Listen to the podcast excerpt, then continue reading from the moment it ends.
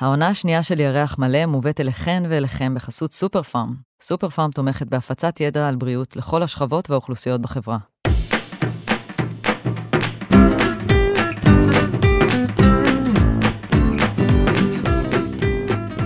היי, אני יעל זילברמן רומנו, ואני עינב בכר. ואתן מאזינות ומאזינים לירח מלא. בואו נתחיל. יאלי, מה העניינים? מעולה. כיף להיות כאן שוב. ממש, לא הקלטנו מלא זמן, אה, והיום אה, זה פרק מיוחד, כי את כבר בת 40. טוב, לא היה צורך לציין את זה במיוחד עכשיו. אבל אין מה לעשות, הייתי חייבת. בואי נתקדם. מזל טוב. תודה רבה.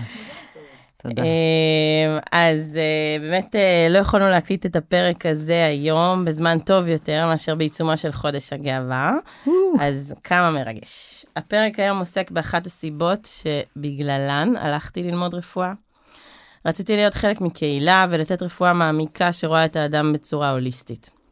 רפואת להט"ב היא בעצם חלק בלתי נפרד מהחזון הזה שהיה לי בתחילת הלימודים שלי.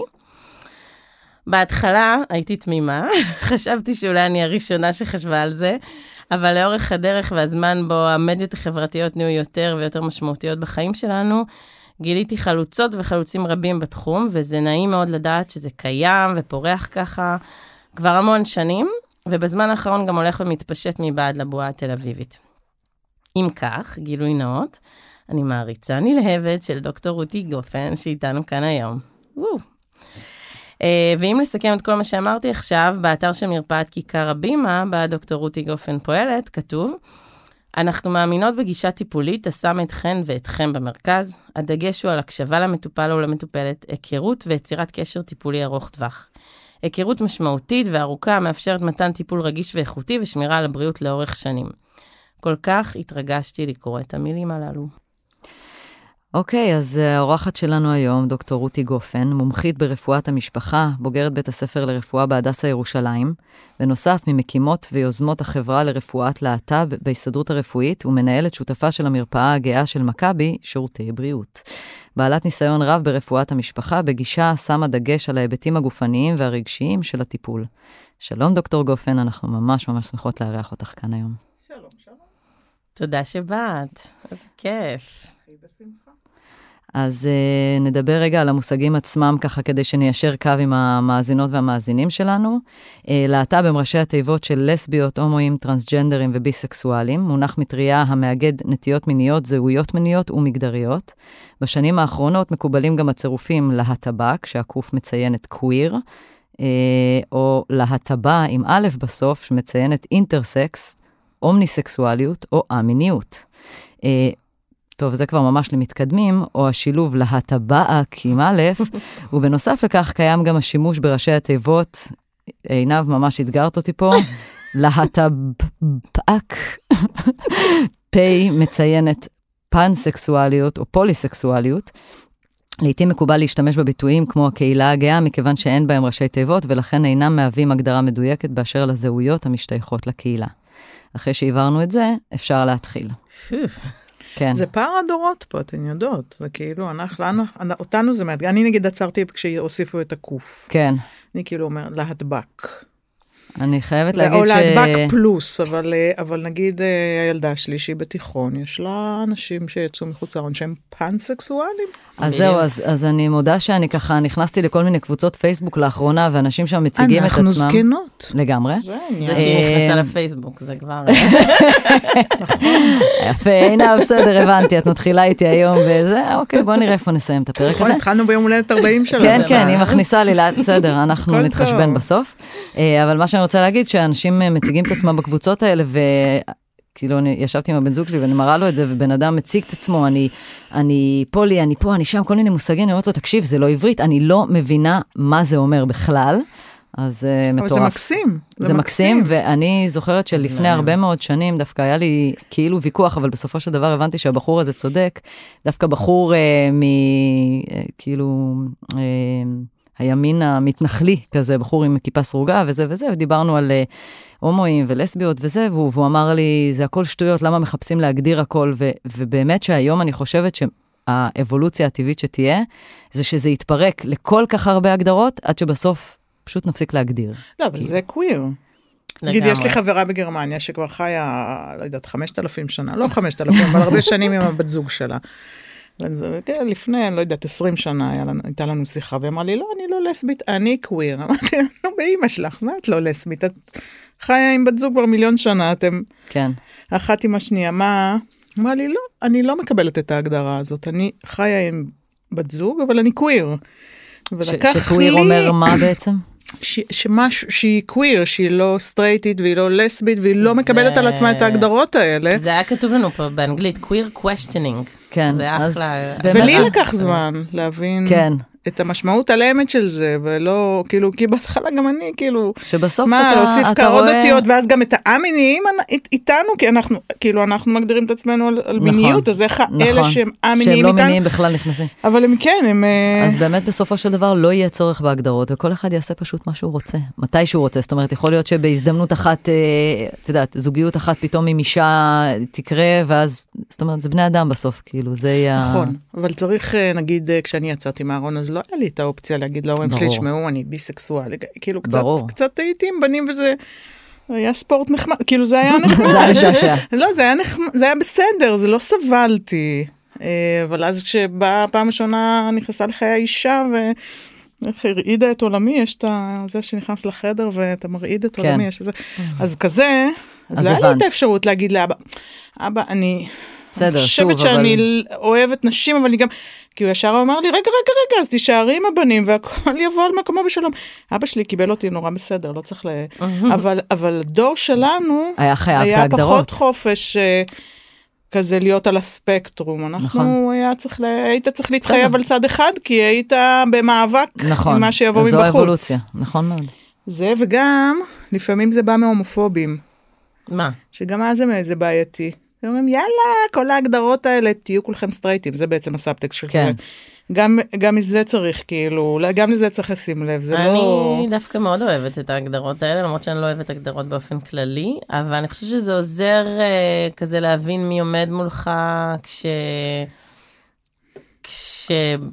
כשרוצים לקיים איזושהי זוגיות ולעשות איזשהו תיאום ציפיות אחד עם השני כן, לא או יודעת, אני השנייה. מרגישה שבלי קשר, לא רק ב- באספקט המיני, אנחנו באיזה עידן של אולטרה הגדרות ואולטרה, כאילו, די, תשחררו, תחיו את החיים איך שאתם רוצים לחיות אותם, הכל בסדר. כאילו, זה כמובן כן. בתוך הבועה הצפון תל אביבית שאני חיה בה ואני יכולה להגיד את הדבר הזה, כן? כמו בדיוק שאת אומרת, ככה, זה לא, נכון. זה לא מתאים בכל מקום וזה, אבל בעיניי זה העתיד, אבל אה, אוקיי. לא, לא, זה, זה ההווה וזה העתיד בוודאי, אבל, אבל נכון להיום, זה הרבה פעמים תלוי ממי זה בא. מי נכון. אומר לך, יאללה, יאללה, כל נכון, ההגדרות האלה. נכון. אם זה אומר את זה. מישהו שהוא על אמת עומד מאחורי האמירה הזאת, אז אני מקבלת את כן. זה, אבל לפעמים זה חמקמק כזה, לפעמים זה כאילו מה שיש תראי, גם מתחת אנשים לזה באמת נורא מסתדרת- רוצים אה, מסתדר- ביטחון. מי עומד מולי? כאילו, מה הקטע שלך? אתה, מה את? מה את? מי את? כאילו, זה, אנשים צריכים את הביטחון הזה כי זה מערער אותם. אבל כן, אנשים נורא אוהבים, זה נורא חשוב לאנשים בוקסס כאלה. כן, כי אתה צריך לדעת איפה לשים את הבן אדם. אתה בקופסה הזאת. איפה לתייק אותו בראש. שלך. נכון. בסדר. את יודעת, אה, אנחנו לפני אה, כבר יותר משנה לדעתי, פתחנו אה, מרפאה, מרפאה- מרפאת להט"ב בחיפה, והייתה רופאה נהדרת חיפאית, שהייתי מדברת איתה בטלפון על זה שהיא רוצה לפתוח מרפאה להט"בית בחיפה, ואז אמרתי לה, יאללה, תבואי למרפאה, תשבי איתי כמה ימים. ואז קבעתי איתה לשבת במרפאה, ואז היא באה למרפאה, ואז היא אמרה לי, טוב, אני, אני מחכה לך בחוץ. אז יצאתי לחדר ההמתנה. והיה, הייתה מולי העובדת במשרד, ומצד ימין על הכיסאות ישבה אישה דתייה, חרדית כזאת ממש, ושאלתי את ה... עובדת משרד, איפה הרופאה שאמרה שהיא תבוא? לא תיארתי לעצמי. שאישה חרדית תשב שהיא מולך. אישה דתייה עם לוק כזה מאוד, אה, עם נראות מאוד אה, דתית. אה, גם אני נופלת בסטריאוטיפים. האלה, גם אנחנו ברור. נופלים בזה. חד משמעית. וזאת הייתה כמובן. דוקטור יעל שוורץ המעולה, המדהימה, שעושה. עבודה מעולה. ואישה מרגש. דתייה, וזה זה מקסים. מדהים, נכון. גם אנחנו נופלים בסטריאוטיפים. זה לא רק כשמסתכלים עלינו משמעית. נופלים בזה. אני ממש מסכימה. אז איך באמת, אה, מתי הבנת שיש איזה צורך בהתמחות ספציפית של רפואת להט"ב? זאת אומרת, איפה שם היה הרגע הזה שכאילו הבנת שיש פה משהו... כן, אין, אין, אין עדיין ממש התמחות.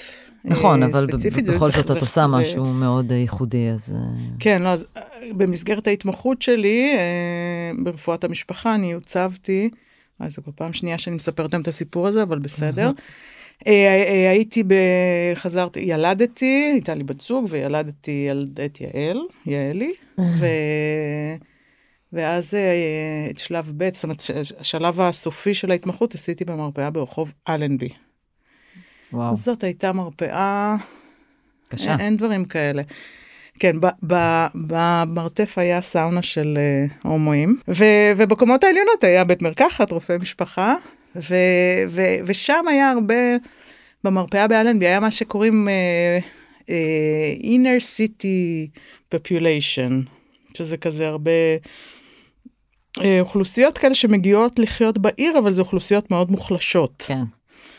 Uh, אז נגיד לי במרפאה היו שם הרבה...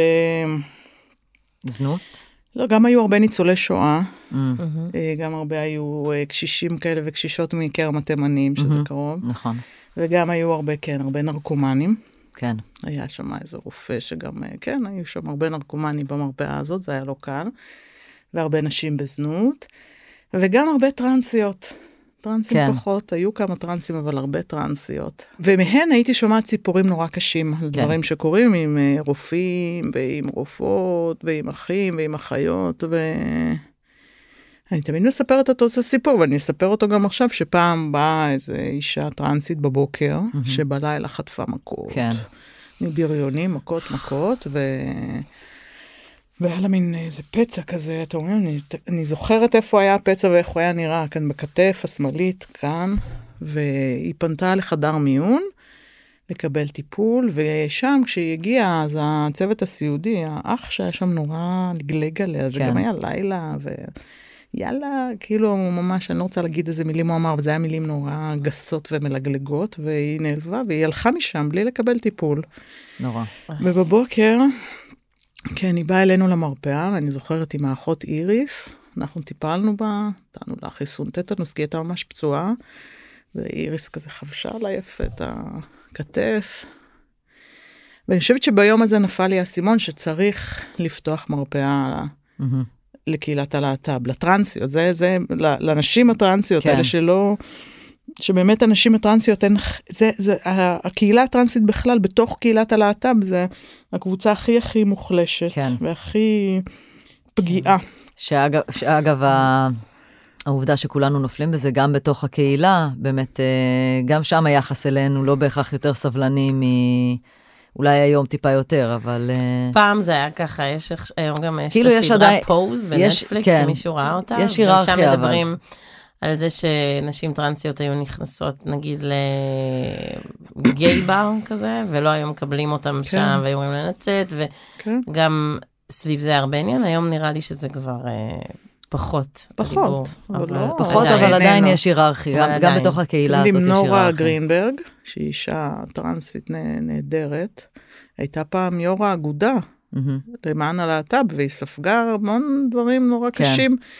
דווקא גם בתוך מאנשים הקהילה. בקהילה, כן, כן. היה לאנשים קשה שהיו"רית של האגודה היא אישה טרנסית. זה היה לפני 20 שנה, אולי קצת, אולי קצת פחות, אולי קצת יותר, אבל כן, היה לה...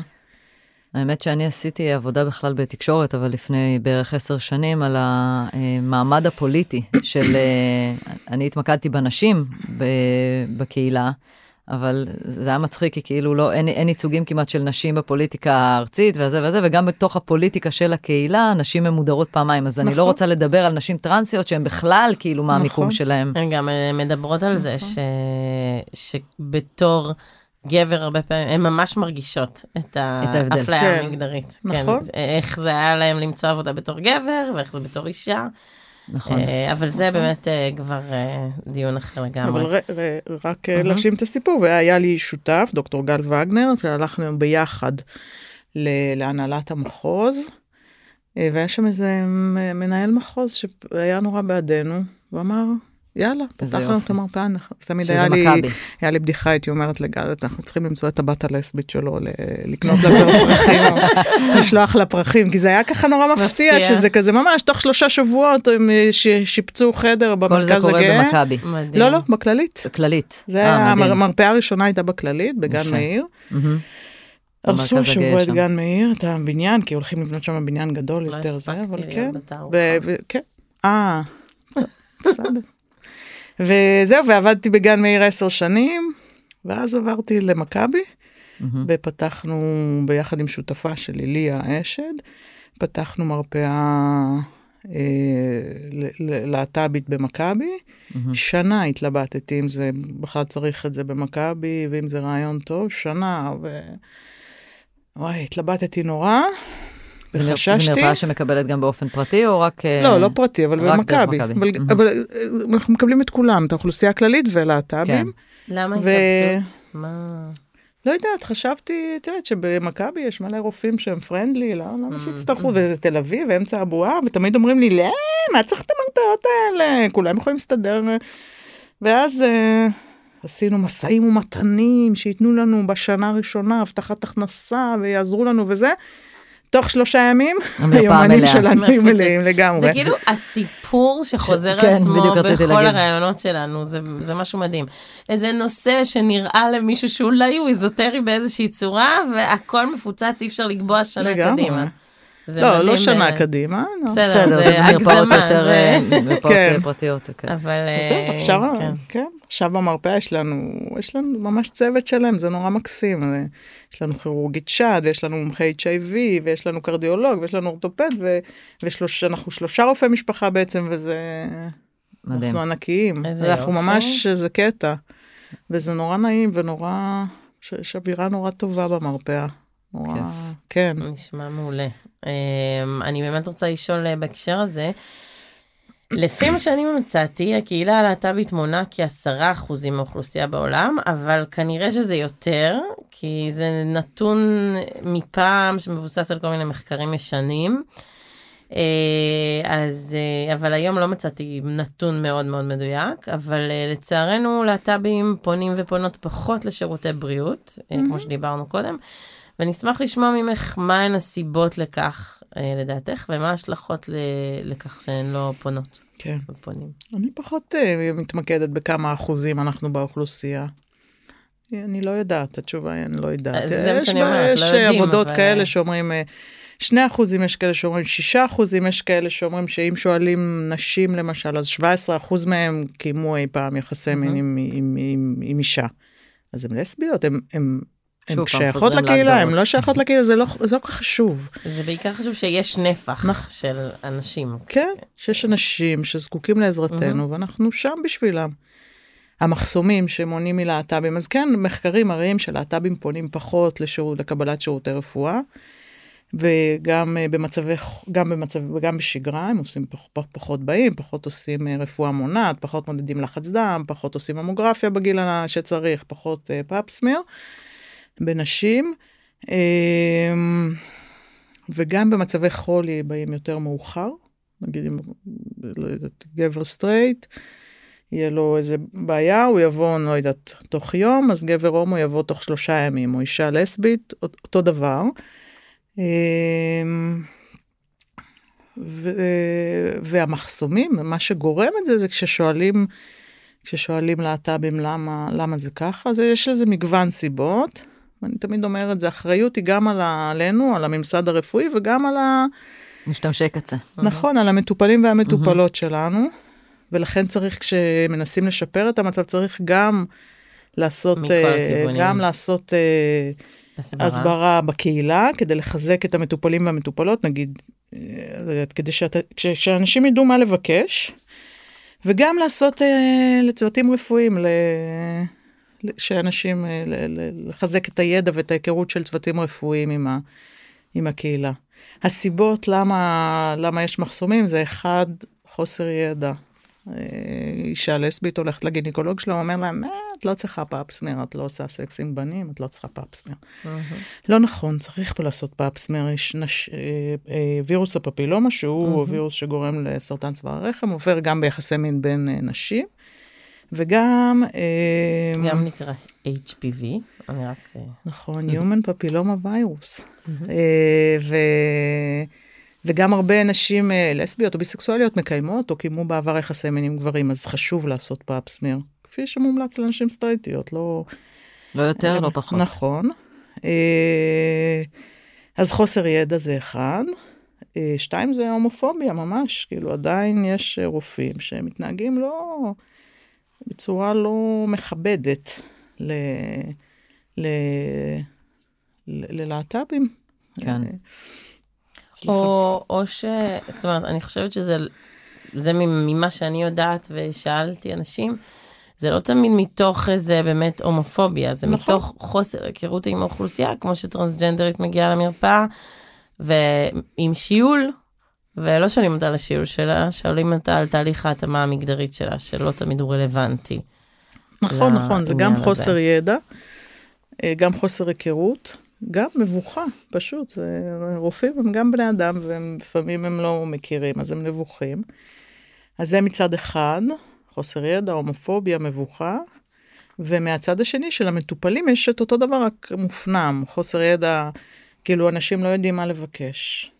באים, אה, לא יודעת, באים, באים לרופאה עם אה, איזה בעיה רפואית והם לא יודעים מה לבקש. נגיד, בחור הומו רוצה לעשות בדיקות למחלות שעוברות ביחסי מין, הרופאה נותנת לו את מה שהיא מכירה, וחסרות שם כמה בדיקות שאנחנו יודעים שההומואים צריכים לעשות.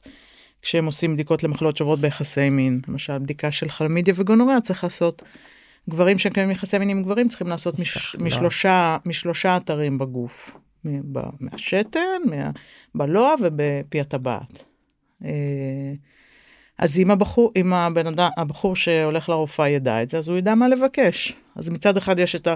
שאנשים לא יודעים מה לבקש, ושהם בעצמם קצת מתביישים ונבוכים ולא מספרים אה, על הנטייה, על הזהות המינית שלהם. וגם יש הומופוביה מופנמת, זאת אומרת, אם. אומרים לך כל החיים אתה לא שווה, אתה לא שווה, אתה לא שווה, ואתה מפנים את זה ואתה מרגיש שאתה לא שווה, ואז כן. אתה, במפגש הזה עם הרופא אתה מפחד, נגיד, הנה עוד פעם סטריאוטיפים, יש איזה רופאה אה, בתל אביב שהיא אה, חברה שלי והיא אישה נהדרת והיא הכי לא הומופובית בעולם, אבל היא דתייה. אה, ולפעמים באים אליי למרפאה אנשים ואומרים לי, טוב, אבל הרופאה שלי, שאומרים את השם שלה, היא דתייה, אז אני לא יכול להגיד לה שאני הומופובית, תחזור לרופאה שלך, היא נהדרת והיא מקסימה, ולא תהיה לה שום בעיה עם זה שאתה הומופובית. זאת אומרת, זה משהו מופנם, הפחד, כן, מהתגובה. בדיוק, הפחד שמישהו יגיב כל, כלפיי בצורה לא ידידותית, לא מכילה, לא... זה לפעמים בתוך הראש, זאת אומרת, בתוך הלב, בתוך הראש שלך, זה משהו על סמך דברים שקרו בעבר, שלא בהכרח עכשיו במפגש עם הרופאה או הרופא, זה יהיה, אבל זה בפנים. כן, כן, אתה משליך. אמ, אז אנחנו באמת, אה, כמו שדיברנו עכשיו, אנחנו יודעות כבר שיש את הפערים האלה בידע של צוותים רפואיים. אמ, האם במסגרת לימודי רפואה או מקצועות פארה-רפואיים יש איזושהי התייחסות לרפואת להט"ב, או שזה גם, ציינת את זה גם בהתחלה שעוד אין התמחות כזאת, אז אה, רואים פה את לא, דוקטור בבתי דופן הספר. מגחכת. לא, אני... יש דברים שאני כל הזמן אומרת עוד פעם ועוד פעם בהרצאות שלי, אז זה קצת מצחיק אותי להגיד אותם עוד פעם, אבל אני אגיד אותם עוד פעם. בבית הספר לרפואה שאני למדתי בו, יש, אה, אני חושבת, סמסטר שלם לומדים על מחלה, מחלה די נדירה. אני אגיד, קוראים לה מחלת ווילסון, היא מאוד, היא די נדירה. אני למשל עוד לא ראיתי בחיים אה, חולה ווילסון, אבל לומדים את זה סמסטר שלם, כי יש איזה מרצה שזה הבייבי שלו, וזה חשוב לו, והוא מלמד את זה. וגם יש תמונה אבל מעולה פעם אחת, של הטבעות נחושת. קייזר פליישר, כן. אה, אבל, אבל פעם אחת, בכל בית ספר לרפואה לא אמרו לנו טרנסג'נדר, או מהמם. טרנסג'נדרית לא הסבירו לנו, או לסבית, או הומו. לא, אבל שזה עשרה אחוז מהאוכלוסייה, כן? אחד לעשר. ווילסון, אני לא זוכרת את השכיחות, אוי ואבוי, אלוהים, איזה לחץ, לא הייתי עוברת את הבחינה. אבל אה, זה פחות מעשרה אחוז כן. באוכלוסייה, הרבה פחות. ועדיין מלמדים את זה מלא. אז אה, לא יודעת, תגידי, אה, לא יודעת למה זה, למה בהדסה לא אומרים טרנסג'נדר? כחלק מהסילבוס, סילבוס זה חשוב. השאלה זה אם רק בהדסה או. שבברוב המקומות. ברוב אנחנו כבר המקומות. מב- אנחנו אה, כבר למדנו שלימודי רפואה הם לימודים מאוד שמרניים. בבן אז- גוריון אני הבאתי את, אה, אני הבאתי, אה, הבאתי הרצאה של אה, נינה הלוי אחלה. אלינו, אה, וקיבלו את זה ממש באהבה. פשוט היה צריך, הרגיש שהיה צריך שמישהו נכון. יביא את זה אלינו. ומאז היא מרצה כל שנה עכשיו, בקורס כן, אז על. נכון, אז על סמך קשרים אישיים, באמת אנחנו מצליחים להכניס את זה לכל הפקולטאות, אה, לטכניון, להדסה. בהדסה דווקא עכשיו כנראה יש את הדיקנית, את פרופסור בן יהודה, שאני מאוד אוהבת אותה, את המורה שלי גם, ויש שם איזה סטודנט כזה חרוץ, ליאם גל, בחור טוב, ש... שמנה... שעכשיו אנחנו מנסים, כן, בעזרת, בעיקר הוא ככה עובד מול, אה, מול הדיקנית, כדי שזה כן ייכנס באופן רשמי לסילבוס. שיהיה, שלא יצטרך עוד פעם את הקשרים האישיים ולמצוא את הקורס שזה מתאים להכניס אותו, אלא שזה יהיה חלק מהסילבוס, רפואת להט"ב. נכון, גם, אה, גם אצלנו שכשנינה לוי באה, יותר דיברה על חוויות אישיות ופחות על כן. רפואת להט"ב. פחות באמת על החלק ה... אני גם מתארת לעצמי שיש פה אספקטים, זאת אומרת, מעבר לנניח מצבים רפואיים ייחודיים לקהילה או לאנשים מסוימים בקהילה הזאת, יש פה גם אספקטים רחבים יותר שכדאי להתייחס אליהם, כמו פסיכולוגיים, או... זאת אומרת, יש פה... כן, מעבר, מעבר, גם... מעבר לקורס, נכון, כאילו, יש פה... לא. לא, לא, יש דברים רפואיים פרופר שצריך להכניס לתוכנית הלימוד, וזה זה בטוח, זה זה, ממש... אני אומרת זה בדיפולט, אבל אני אומרת שנראה לי שצריכה להיות גם מעטפת שלמה של נושאים כן. uh, היקפיים, כאילו, כן. שצריך היה, נראה לי, ללמוד. Uh... צריך כן. ללכת כחוט השני בכל הלימודים. נכון. ב- ב- זה לא חייב להיות קורס רפואת להט"ב. בדיוק, זה צריך להיות משהו שנמצא במקביל. לא, אפשר להתחיל אבל מקורס כזה. כן, בסדר, זה התחלה. כן, וגם, את יודעת, נגיד בהדסה גם, אז אה, הייתי שם כמה פעמים, ואנחנו גם עושים הרצאה על רפואת להט"ב, שבאה רופאה או רופא, ו... ו... ואחרי זה יש סיפור אישי. גם נינה כן. הייתה באה, או כן, חושן מחושן, שזה ארגון של ההסברה של הקהילה, היו באים החבר'ה של חושן ונותנים סיפור אישי. ואז mm-hmm. זה כזה נותן איזה... משלים. תמונה כזאת, כן. מעולה. אז uh, אנחנו כל הזמן מדברים רפואת להט"ב ורפואת להט"ב, אז בואו טיפה ניכנס לזה. Uh, אני אספר שכשאני מספרת לחברים שלי או ללימודים או בכלל בחיים על רפואת להט"ב, אני נתקלת בחוסר הבנה או ידע. למה בכלל צריך רפואת להט"ב? האם מדובר בתחום בפני עצמו? מה מייחד אותו? אז uh, הלכתי ונעזרתי בדוקטור גוגל, ומצאתי שבהגדרות לתפקיד שלך, uh, כתוב שאת עוסקת ברפואת להט"ב בכותרות הבאות. ולא סתם אני אומרת את הכותרות האלה, כדי שטיפה נחפור בקטנה בכל אחד מהם. Mm-hmm. רפואה לנשים המקיימות יחסי מין עם נשים, לסביות, בי, פן, פולי, פרפ ו-HIV, שזה נושא ענק בפני עצמו.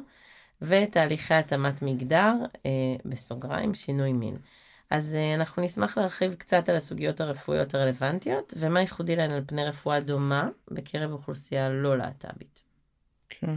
שאלה... טוב, אז צריך ללכת לפי האותיות באמת. אז נלך לפי האותיות. אוקיי. מעולה. נתחיל מהנשים, מלמד, להט"ב, לסביות. אז מה שאופייני לנשים לסביות וביסקסואליות, אנחנו ככה לא, לא, לא, לא נשמיט את הביסקסואליות כי זה חשוב. אמ,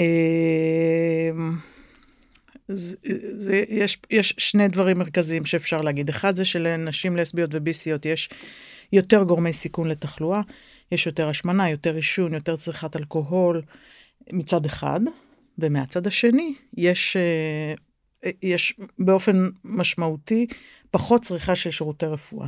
פחות רפואה מונעת, פחות ביקורים אצל רופאת המשפחה, אז הן פחות מודדות לחץ דם, פחות שיחה על עישון, פחות, אה, אה פחות עושות פאפסמיר, פחות עושות ממוגרפיה, פחות, הכל, והמצב הזה שמצד אחד לא עושים רפואה מונעת, או באים פחות לרופאה, ומצד שני יש יותר גורמי סיכון לתחלואה, זה מצב שנוצר בו סיכון בריאותי.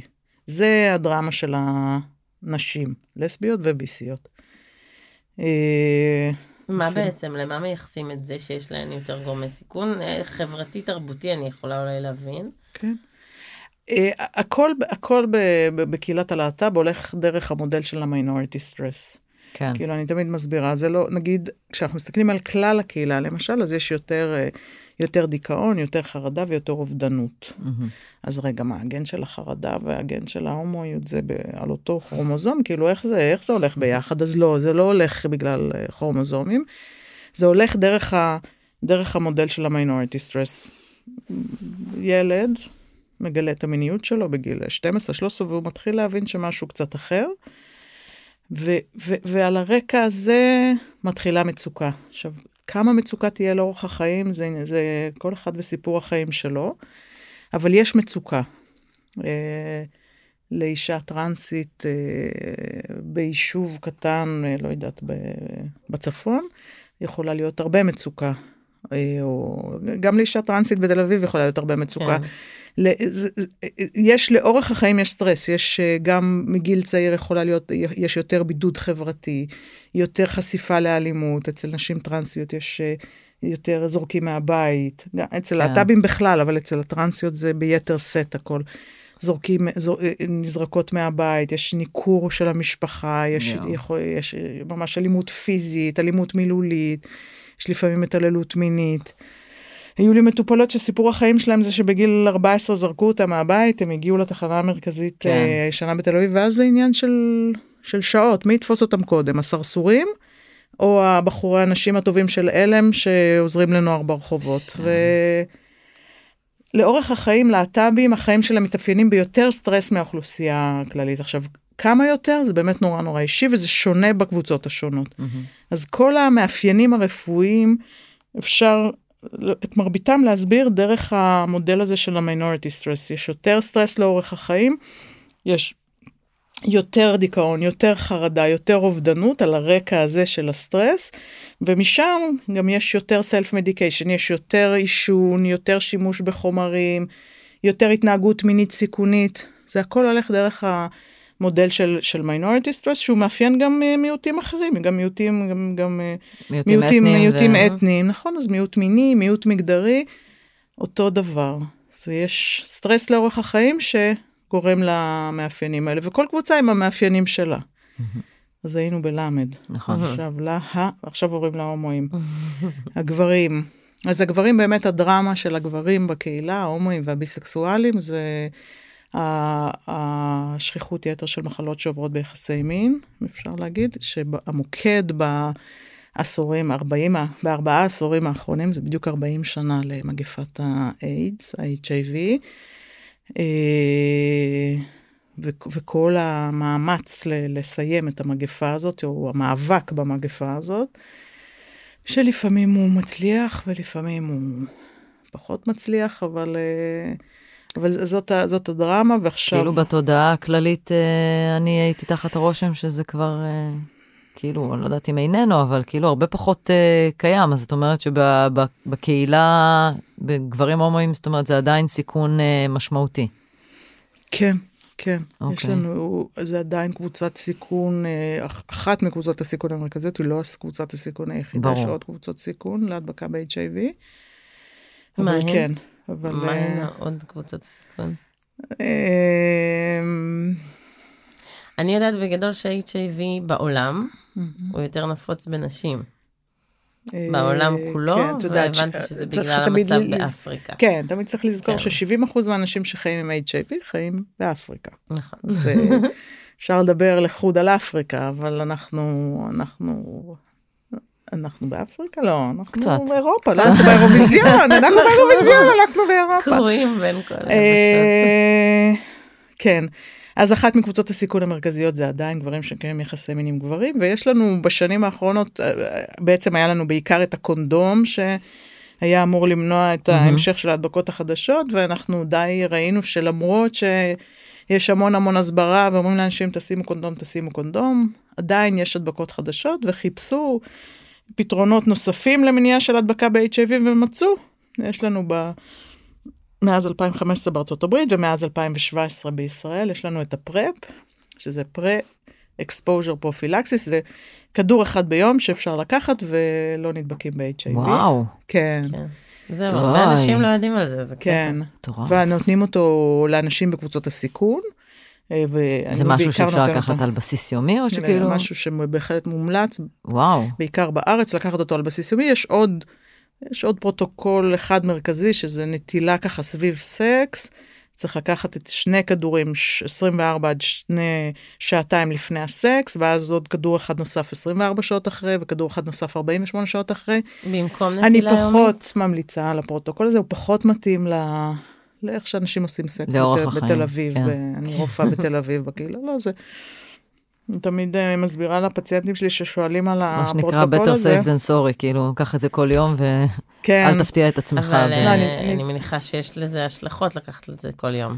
כן, יש לזה קצת תופעות, יש לזה תופעות לוואי. אבל אני תמיד מס- מספרת למטופלים שלי, עכשיו שזה ברדיו, בפודקאסט, לא ברדיו, אז אני, אבל שיש לי, יש לי איזה חבר, אה, הוא חבר גרמני, ויום אחד ישבתי איתו באיזה יום שני או שלישי לארוחת צהריים, והוא פתח את הגריינדר, הוא פתח את האפליקציה של ה... והוא קבע עם איזה בחור ליום שישי, שזה כאילו סוף, אה, כאילו מיום שלישי, הוא קבע איתו להיפגש לסקס ביום שישי בשעה חמש אחרי העבודה, כאילו. כן. והתפוצצתי מצחוק, אמרתי לו, אתה יודע, הפציינטים שלי, מהרגע שהם פותחים את האפליקציה, 40 דקות אחרי זה הם כבר במקלחת אחרי, לא, לא כולם, שוב פעם, לא כולם, אבל חלק גדול מהם, זאת אומרת, תל אביב היא קטנה, אנחנו כאלה יותר ישראל, ספונטניים, כן. יותר זה, זה פחות, זה פחות מתאים ל... פחות כן, מתאים לאיך שאנשים החיים. עושים סקס, או איך שחלק לא קטן מהמטופלים שלי עושים סקס, נגיד. יש מטופלים שזה יותר מתאים להם, אה, שעושים סקס בתדירות כזה של יותר. פעם בשבוע או פעם בשבועיים, אבל אני, אני פחות ממליצה על הפרוטוקול הזה, הוא גם לא פרוטוקול מאושר בארץ, אז אני גם לא, לא לגמרי רשאית להמליץ עליו, אבל אה, אנשים קוראים באינטרנט ובאים ושואלים אותי את דעתי, אבל אה, אבל אה, בוא באמת נדבר על כמה דברים ב- בפרפ. אחד, מה התופעות לוואי, בגדול. שתי תופעות לוואי מרכזיות לפרפ, אחד זה הפרעה בתפקודי הכליות. אנחנו, כשאנחנו נותנים פרפ, אז אנחנו עושים מעקב מאוד מאוד צמוד, עושים בדיקות דם לפני שמתחילים את הטיפול, כעבור חודש, ובהמשך כשלוקחים את הטיפול כל שלושה חודשים. אז אה, וזה אחד מהדברים שעוקבים זה באמת על אה, תופעות לוואי. שתי תופעות הלוואי המרכזיות זה אה, הפרעה בתפקודי הכליות, שזה אנחנו בודקים, ואם אנחנו רואים אז אנחנו מפסיקים, את. הטיפול, או עושים איזשהו בירור להבין מה הסיפור. והדבר השני זה פגיעה בצפיפות העצם. אה, של זה באמת אין לנו פתרון כל כך טוב, חוץ מזה שאנחנו מקווים שתוך uh, כמה שנים כבר יהיו לנו פרפ, זאת אומרת יהיה לנו כבר טיפול שלא עושה הפרעה בצפיפות העצם. אבל זה, לזה אין לנו פתרון כל כך טוב. זאת אומרת, אם אנשים ייקחו עכשיו 20 שנה את הטיפול שיש לנו היום לתת פרפ, הם יהיו בבעיה. יהיה- אנחנו נצטרך גם לפחות לבד- להתחיל לבדוק באיזשהו שלב אה, צפיפות העצם שלהם, אבל אה, אוקיי, אז חוץ אה, מ-HIV בגברים, מה עוד? רגע, רגע, אני רוצה לשאול עוד משהו על אוקיי. HIV. לגבי HIV, אז דיברת על קונדום. כן. לכאורה, מי שמשתמש ב- בקונדום, בכל מפגש מ- מיני. men אה, who have sex with men, מהמם. זה, הוא מוגן? כן. אוקיי, גם אם... אבל, אבל את יודעת, אבל אמרו לאנשים, תשימו קונדום, לא, ואנשים אני המשיכו שואלת, להידבק אני ב-HIV. מתכוונת, את יודעת, האחריות של הבריאות של האדם היא על עצמו. אז לא, אני שואלת תראי- בשביל מי שמאזין, כן. אם הוא רוצה לקחת פרפ או לא רוצה לקחת פרפ, שהיא... מה האינדיקציות לקחת פרפ, אם, אה, אם, אם, אם כאילו, למשל, אם, אם עושים לפעמים סקס בלי קונדום. מהמם. קורה, זה קורה לפעמים לאנשים, זה בסך הכל, אבל גם מינורלי בעיקרון. אה, בי נורא לי לא כל כך נדבקים זהו, ב-HIV. זה מה נדבקים בחדירות אנאליות, לא, ב, ב, ב, ב, כן. נדבקים בחדירות, לא, ב, אוקיי. לא אוקיי. אוראלי. אז זהו. אבל, זה- אבל, אבל באמת, כאילו, כשאומרים לאנשים תשים קונדום, אז מדי פעם שוכחים, מדי פעם הקונדום נקרע. לפעמים עושים סקס קצת, קצת, קצת שיכורים, אז, אז זה אה, שוכחים, או זה מתפלק, או מידת לא שמים האחריות לב. קצת אה, יורדת. כן. לפעמים עושים, לוקחים, לוקחים קצת סמים במסיבה ועושים סקס, אז אה, שוכחים ו- לשים קונדום. תוך כמה זמן הפרפ יעיל? מתחילים לקחת את הטיפול, וכעבור שבעה ימים ההגנה היא מקסימלית בסקס אנאלי. בסקס אה, וגינלי זה קצת יותר, צריך לק- לקחת קצת יותר ימים. מדהים. ואני בעיקר נותנת פרפ לגברים, לסק- להומואים וביסקסואלים, וכן, מתחילים לקחת את הטיפול, כעבור שבעה ימים ההגנה היא 99 אחוז, היא ממש קרובה ל-100 אחוז. וגם הסבסוד הוא יותר ל... זאת אומרת, יש סבסוד ל- לכל אחד שרוצה, או... לא, אנחנו לא, אנחנו נותנים רק לאנשים בקבוצות הסיכון. אנשים בקבוצות הסיכון זה גברים שמקיימים יחסי מין עם גברים, אה, איש, בנות זוג של גברים שהם HIV פה, זה, הקבוצות הסיכון הנוספות הן אה, מאוד קשה לאתר אותן, להגיע אליהן. כאילו, אישה שבן הזוג שלה הוא עם HIV אבל הוא לא לוקח טיפול. לכי, תעשי קמפיין שקורה, מה? לא, זה, באמת בעיה. נכון? אנחנו. באמת, ובזכות הפרפ אנחנו רואים בשנתיים האחרונות ראינו ירידה בהדבקות בקהילה, כי, כי אנשים, כנראה בגלל שאנשים התחילו לקחת פרפ, אבל בקהילות, בקבוצות סיכון אחרות, עדיין יש אה, הדבקות חדשות. וואו. מטורף. אוקיי, אז אני חוזרת לשאלה, אז חוץ מ-HIV, עוד uh, גורמי סיכון? כן, הנה, ש... בואו נמש... בהמשך לדיון שלנו על פרפ, אז אנשים לוקחים פרפ וכנראה ממש מורידים את הקונדום, mm-hmm. כי זה, זה יותר כיף לעשות סקס בלי קונדום. Mm-hmm. ואז יש המון המון הדבקות במחלות אחרות שעוברות mm-hmm. ביחסי מין. כן, יש, אה, זה, בסגר השלישי של הקורונה, אני ממש, זה הגיע לשיאים אצלי במרפאה, המון חלמידיה, המון גונוריה והמון אגבת, המון הדבקות, כן. זה כבר היה ככה לא פשוט. אגבת, זו מחלה מאוד לא פשוטה. זו מחלה שאם מאבחנים אותה בזמן יש לה טיפול. כן. צריך, אגבת דווקא, כאילו, נכון, אגבת יש לה סיבוכים על ההיסטור. לא, אבל אם הם מאבחנים בזמן ונותנים טיפול, זה בדרך כלל אה, נגמר בשלום. את יודעת, גם אגבת, יש לנו פניצילין כבר כמה, כמעט, אה, נגיד 80 שנה יש לנו אנטיביוטיקה. והגבת עדיין רגיש לאחת הראשונות, לפניצילין. Mm-hmm. לא, לא פיתח עמידות. אני הרבה יותר דואגת מזיבה, מגונוריה, mm-hmm. כי גונוריה כל, כל כמה שנים מפתחת עמידות, ואנחנו... אפשר רגע ל- להדיוטות פה, מה? שלא למדו רפואה. כן, קצת, לא, אה, לא, בריף קצר כזה על כל אחת מהמחלות, אה, סימפטומים מהותיים והשלכות, כי אני לא, לא באמת מכירה לא, סבבה. לשמחתי. אז HIV אנחנו מכירים. HIV זה נגיף שעובר ביחסי מין, כן. בעיקר יחסי מין עם חדירות, ולא לא נדבקים ביחסי מין אוראליים. אוקיי. ואם תופסים את זה מוקדם, זה יש לזה בדרך כלל כמה שנים שכמעט אין, אין תסמינים. וואו. זאת אומרת, יש מיד בסמוך להדבקה איזה כמה ימים עד כמה שבועות אחרי ההדבקה יש איזה מחלה כזאת שנראית כמו מחלת הנשיקה, עם חום וכאב ראש ו... כל מיני דברים אופייניים לאקיוט HIV מיד mm-hmm. אחרי הדבקה, ואחר כך יש תקופה די ארוכה בדרך כלל ללא תסמינים, אבל האדם מאוד, האדם יכול להדביק פרטנרים לסקס. כן. ואם באמת לא מאבחנים את ה-HIV בזמן, אז כעבור ככה 6, 7, 8 שנים, מתחילה פגיעה משמעותית, מתחיל, מתחיל להתפתח החיסון. כשל חיסוני, בדיוק. אוקיי. okay. ואז יש כל מיני מחלות שהן אופייניות לכשל חיסוני.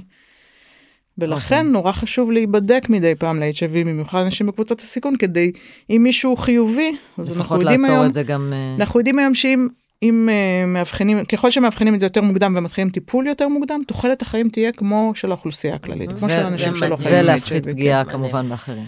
טוב, כאן אנחנו נעצור את החלק הראשון, אה, כי הפרק הזה עשיר במידע, אז אה, לא רצינו לקצר מדי אה, ולחסוך מכם ומכן. אז התחלנו לסקור את גורמי הסיכון לאוכלוסייה הלהטב"קית, ובפרק הבא נדבר על מחלות נפוצות נוספות ודרכי הטיפול. נשתמע.